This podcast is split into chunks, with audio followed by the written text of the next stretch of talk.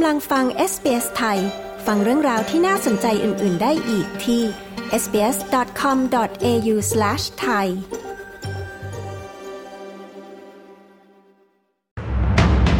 รัฐมนตรีต่างประเทศออสเตรเลีย อนุมัติงบด้านมนุษยธรรม 21.5 ล้านเหรียญช่วยกาซาวันชาติออสเตรเลียยังคงเป็นประเด็นถกเถียงหลังท้องถิ่นหลายแห่งเปลี่ยนวันใหม่ บริษัทโทรคมนาคมถูกสั่งปรับ 200,000 เหรียญ ฐานละเมิดกฎข้อมูลส่วนบุคคล งานวิจัยพบโรงเรียนรัฐในเมลเบิร์นแพงสุดในออสเตรเลีย ติดตามสรุปข่าวรอบวันจาก SBS ไทย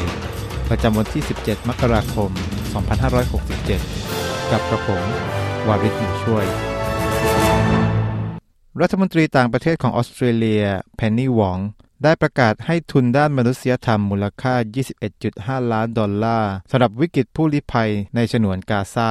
รัฐมนตรีต่างประเทศของออสเตรเลียได้เริ่มการเยือนตะวันออกกลาง โดยให้คำมั่นว่าจะให้ทุนด้านมนุษยธรรมเกือบสองเท่า ให้แก่ผู้คนในดินแดนปาเลสไตน์ที่ถูกยึดครองและผู้ลี้ภัย โดยรัฐมนตรีต่างประเทศออสเตรเลียยังกล่าวว่าเธอกังวลใจอย่างยิ่งเกี่ยวกับสภาพที่ย่ำแย่ลงในฉนวนกาซาและความช่วยเหลือจะมุ่งเน้นไปที่ผู้หญิงและเด็กที่ได้รับผลกระทบจากสงครามระหว่างอิสราเอลและฮามาส เธอยังเรียกร้องให้นานาชาติทำงานร่วมกันเพื่อสันติภาพ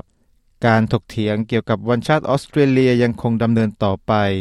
ในขณะที่สภาท้องถิ่นต่างๆ ทั่วประเทศเคลื่อนไหวเพื่อเปลี่ยนวันเฉลิมฉลองระดับชาติ เมืองร็อกกิงแฮมชานเมืองของเพิร์ธในรัฐเวสเทิร์นออสเตรเลียเป็นหนึ่งในสภาเหล่านั้นที่ได้ตัดสินใจเปลี่ยนวันชาติจากเดิมวันที่ 26 มกราไปเป็นวันที่ 27 มกราคม ซึ่งมองว่าวันที่ 26 มกรานั้น นับเป็นวันที่เกิดการสังหารหมู่ การเสียชีวิต และการยึดครองที่ดินและวัฒนธรรมของชาวอบอริจินเป็นจำนวนมาก ขณะที่ในปี 2023 ที่ผ่านมารัฐบาลวิกตอเรียได้ยกเลิกขบวนพาเหรดวันชาติออสเตรเลีย โดยจัดแค่พิธีเชิญธงขึ้นเสา และการยิงปืนสดุดีที่อนุสรณ์สถานทหารผ่านศึกในนครเมลเบิร์นแทน บริษัทโทรคมนาคม Medion ถูกปรับจากการร้องเรียนหลังจากที่ชาวออสเตรเลียสูญเงินนับหมื่นจาก scammer โดยงานด้านการสื่อสารและสื่อแห่งออสเตรเลียเปิดเผยว่า บริษัทโทรคมนาคมดังกล่าวถูกบังคับให้จ่ายค่าปรับจำนวน 260,000 ดอลลาร์ หลังจากที่หน่วยงานเฝ้าระวังพบว่าบริษัทไม่ปฏิบัติตามกฎข้อมูลส่วนบุคคลของลูกค้าเป็นผลให้ลูกค้า 9 รายถูกแลกเปลี่ยนซิมการ์ดอย่างผิดกฎหมาย และ 5 รายในนั้นเสียเงินมากกว่า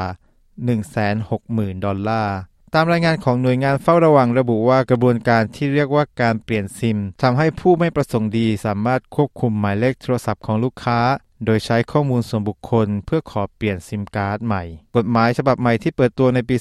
2022 กำหนดให้ผู้ให้บริการโทรคมนาคมดำเนินการตรวจสอบการยืนยันตัวตนแบบหลายชั้น ก่อนที่จะมีคำขอที่มีความเสี่ยง เช่นคำขอในการสลับซิมการ์ด การเปิดเผยข้อมูลส่วนบุคคล และการเปลี่ยนแปลงบัญชี นายกรัฐมนตรีอัลบานิซี กล่าวว่า รัฐบาลกำลังพิจารณามาตรการต่างๆ รวมถึงกรอบกฎหมาย เพื่อให้แน่ใจว่าเหยื่อจะได้รับเงินคืนเมลเบิร์นถูกพบว่าเป็นเมืองที่แพงที่สุดในออสเตรเลียสำหรับการเข้าเรียนในโรงเรียนรัฐ โดยงานวิจัยเผยให้เห็นว่า ค่าใช้จ่ายในการศึกษาในช่วง 13 ปีสำหรับเด็กแรกเริ่ม ในโรงเรียนรัฐบาลของปี 2024 นั้น มีมูลค่ามากกว่า 1,800,000 ดอลลาร์สำหรับนักเรียนที่เรียนในนครเมลเบิร์น ดัชนีชีวัดการลงทุนด้านการศึกษา โดยหน่วยงานด้านการลงทุน Futurity Investment Group แสดงให้เห็นว่าค่าใช้จ่ายในการส่งเด็กเข้าโรงเรียนรัฐบาลจะอยู่ที่ 92,710 ดอลลาร์สำหรับนักเรียนในเขตเมืองใหญ่ และ 8,303 ดอลลาร์สำหรับนักเรียนในเขตพื้นที่ภูมิภาค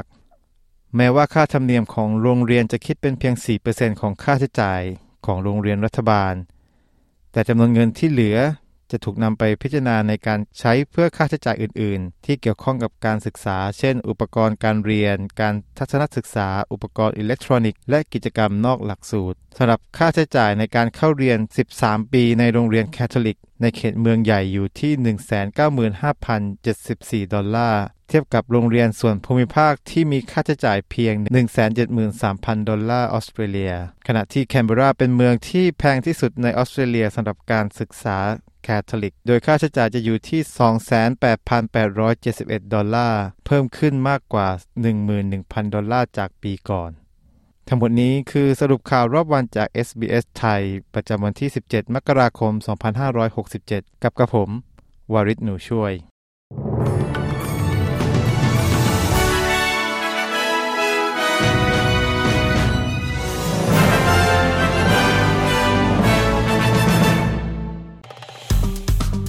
กดไลค์แชร์ และแสดงความเห็นไป follow SBS ไทยทาง Facebook